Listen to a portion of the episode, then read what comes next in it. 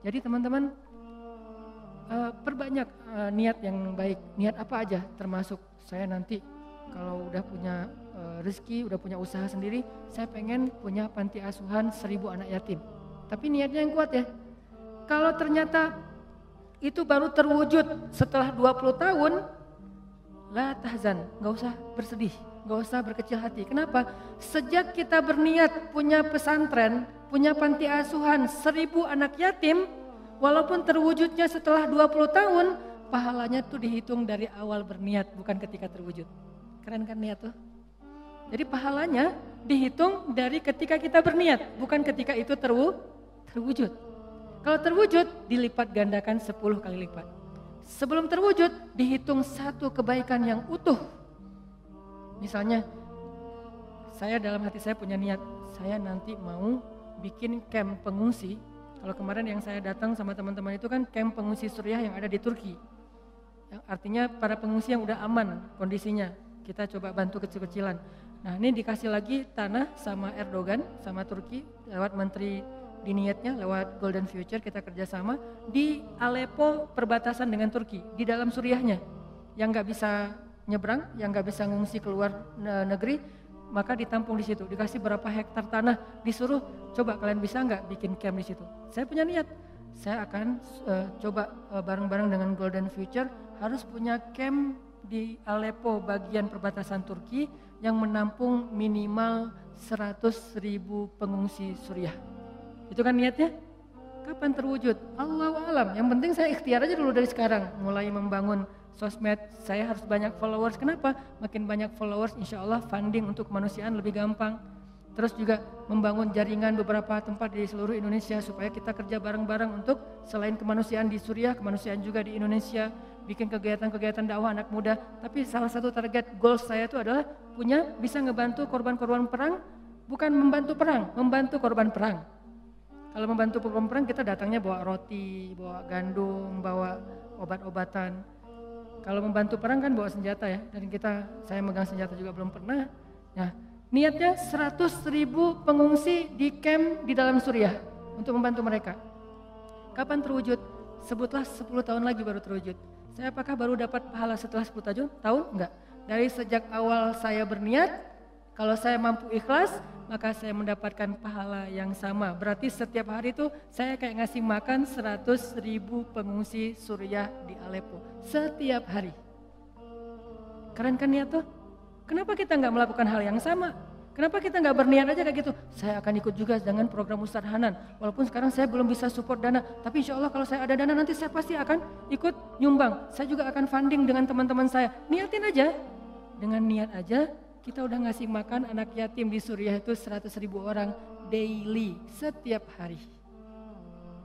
Wa inna likul limri'in manawa. Kenapa kita nggak berniat yang banyak kebaikan-kebaikan? Kenapa kita kikir dalam niat? Belum lagi nanti kita niatkan yang lain-lain. Saya punya niat misalnya pengen banget dengan kita mendakwahi anak-anak muda, dengan kita bikin sebuah gerakan anak muda, suatu saat dari mereka lahir seorang pemimpin yang saya sering ulang-ulang, yang hafiz Al-Quran, yang takut kepada Allah, yang imamin kita sholat di Masjid Istiqlal, dan yang muazinnya adalah wakil presiden, yang imamnya presiden, kalau itu terwujud, lalu makmumnya seluruh Indonesia, itu kan keren banget ya. Kalau belum terwujud, saya tetap dapat pahala niat itu kalau masih ikhlas. Berniatlah sebanyak mungkin.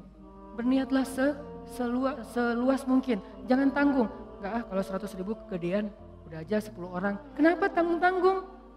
Memangnya buat kita rugi kalau kita niat 100 ribu orang kita kasih makan, udah aja niat.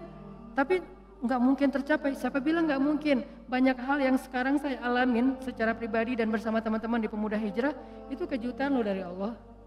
Dulu mungkin kita anggap itu mimpi. Mimpi bisa pergi ke camp Suriah yang ada di Turki, mimpi bisa dakwah ke anak-anak teman-teman anak-anak muda bisa bareng-bareng mimpi bisa ini bisa itu segala macam itu kayak mimpi tapi Allah wujudkan kenapa intas dukillah yasdukka kalau kamu jujur kepada Allah Allah juga akan jujur kepada kamu Ya bani Israel اذكروا نعمتي التي أنعمت عليكم aufu bi'ahdi ufi bi'ahdikum tunaikanlah janji kalian kepada aku. Aku tunaikan janji aku kepada kalian. Intas dukillah yasdukka jujurlah kepada Allah Allah jujur kepada kalian. Ihfazillah yahfazka. Jaga Allah Allah jaga kalian. Fadkuruni azkurkum ingat aku aku ingat kalian. Selalu kayak gitu kaidahnya sama. Walaupun redaksinya berubah-ubah Yuk teman-teman, kita taat dunia, tajdi dunia, perbanyak niat, perbaharui niat-niat kita. Berniatlah berbuat baik sebanyak mungkin semasa kita hidup. Saya mau gini, dari mulai berbuat baik kepada pasangan kita, kepada anak-anak kita, kepada keluarga besar kita, kepada tetangga kita, kepada masyarakat kita, kepada dunia. Banyak niat yang baik. Selama itu belum terwujud, kita tetap dapat pahala satu kebaikan yang utuh. Kalau terwujud, maka semua kebaikan itu dilipat gandakan minimal 10 kali lipat. Nggak ada ruginya. Yuk kita berakar dengan Allah Subhanahu wa taala. Yuk kita bermuamalah dengan Allah Subhanahu wa taala. Jaga niat kita, jangan tergoda untuk sombong dan riak. Kalau sesekali tergoda karena yuas wisufi sudurinas, istighfar. Astagfirullahaladzim, astagfirullahaladzim, ya Allah maafkan saya. Ini bukan maunya saya, tapi kayak kegoda gitu, kepancing gitu, astagfirullah, astagfirullah, astagfirullah. Allah mudah-mudahan mengembalikan kembali pahala yang tadi hampir kebakar oleh api riak dan sombong kita. Barakallah, mudah-mudahan kita selalu istiqomah untuk mencas iman kita dalam majelis-majelis seperti ini. Teman-teman, ini adalah taman surga. Taman surga yang di bumi itu cuma ada dua. Satu Raudah yang ada di Madinah, di Masjid Nabawi. Yang kedua Majalisul Ilmi wal Ulama. Majelisnya ilmu dan majelisnya para ulama. Kalau kita pengen ngerasain berkahnya taman surga yang didoakan oleh malaikat, yang diridhoi oleh Allah, yang Allah turunkan banyak rahmat. Seperti Allah turunkan rahmat ke dalam surga kan Allah turunkan rahmat ke surga itu banyak banget ya. Lebih banyak daripada jumlah tetes air hujan yang turun ke bumi loh. Setiap hari Allah turunkan rahmat. Di mana tempatnya? Di dalam majelis ilmu. Sabarlah duduk dalam majelis ilmu. Kadang-kadang entertainnya membuat kita nyaman. Kadang-kadang kurang entertain. Bukan itu nggak masalah. Itu cuman gimmick. Itu cuman packaging. Yang jelas di dalam majelis ini selama kita masih duduk Allah terus ngasih rahmat buat kita. Rahmat itu berkucuran buat kita itu kayak air hujan, turun dalam kebaikan-kebaikan hidup kita. Sampai kita bangkit, keluar dari tempat ini, baru berhenti rahmat itu. Ustaz kalau gitu saya nggak akan keluar. Ya rahmat juga ada di luar. Bisa dengan membantu orang lain, bisa dengan, bukankah nanti ada hadis membantu menyelesaikan hajat seseorang itu lebih baik daripada itikaf di masjid selama 60 tahun. Masjid apa? Masjid Nabawi loh. Menyelesaikan hajat seseorang lebih baik daripada itikaf di Masjid Nabawi 60 tahun. Riwayat yang lain 80 tahun, artinya seumur hidup. Bukan berarti ah saya nggak akan hadir di majelis ilmu bantu orang aja. Enggak. Kita lakukan sebanyak mungkin kebaikan. Fastabiqul khairat wasari'u ila maghfiratin min rabbikum wa jannah. Barakallah ya muqallibal qulub, sabbit qulubana ala dinik. Ya musarrifal qulub, sarrif qulubana ila taatik. Ya Allah, yang membolak-balikan hati. Tetapkanlah hati kami dalam keikhlasan ya Allah. Tabahkan kami agar selalu mampu menjaga keikhlasan di dalam hati. Sabarkan kami agar tidak terpancing dengan godaan-godaan yang membuat kami riak ya Allah. Agar tidak terpancing untuk dipuji, agar, agar tidak terpancing untuk dihargai, agar tidak terpancing ketika diremehkan, agar tidak terpancing ketika orang bertanya tentang kebaikan-kebaikan kami. Ya Allah, bimbing kami ya Allah. Ajarkan kami ya Allah, bagaimana cara kami menjaga keikhlasan, menjaga amal-amal kami. Karena kami sadar ya Allah, amal kami cuma sedikit dan belum sempurna. Kalau yang sedikit dan penuh cacat itu juga sampai terjebak dalam ria, lalu apa yang akan kami bawa pulang ke kampung akhirat kelak ya Allah? Betapa rugi orang yang beramal soleh bertahun-tahun lamanya hilang dalam hitungan menit gara-gara dia ria dengan kata-katanya ya Allah. Kami berlindung kepadamu dari sombong dan ria. Kami berlindung kepadamu dari hawa nafsu dan bisikan syaitan. Ya muqallibal qulub, Rabbana la tuzigh qulubana ba'da idh hadaitana. Ya Allah, janganlah Engkau biarkan hati kami tergelincir setelah Engkau beri kami petunjuk ya Allah. Jangan Engkau biarkan kami menjadi orang sombong justru setelah kami beramal soleh ya Allah.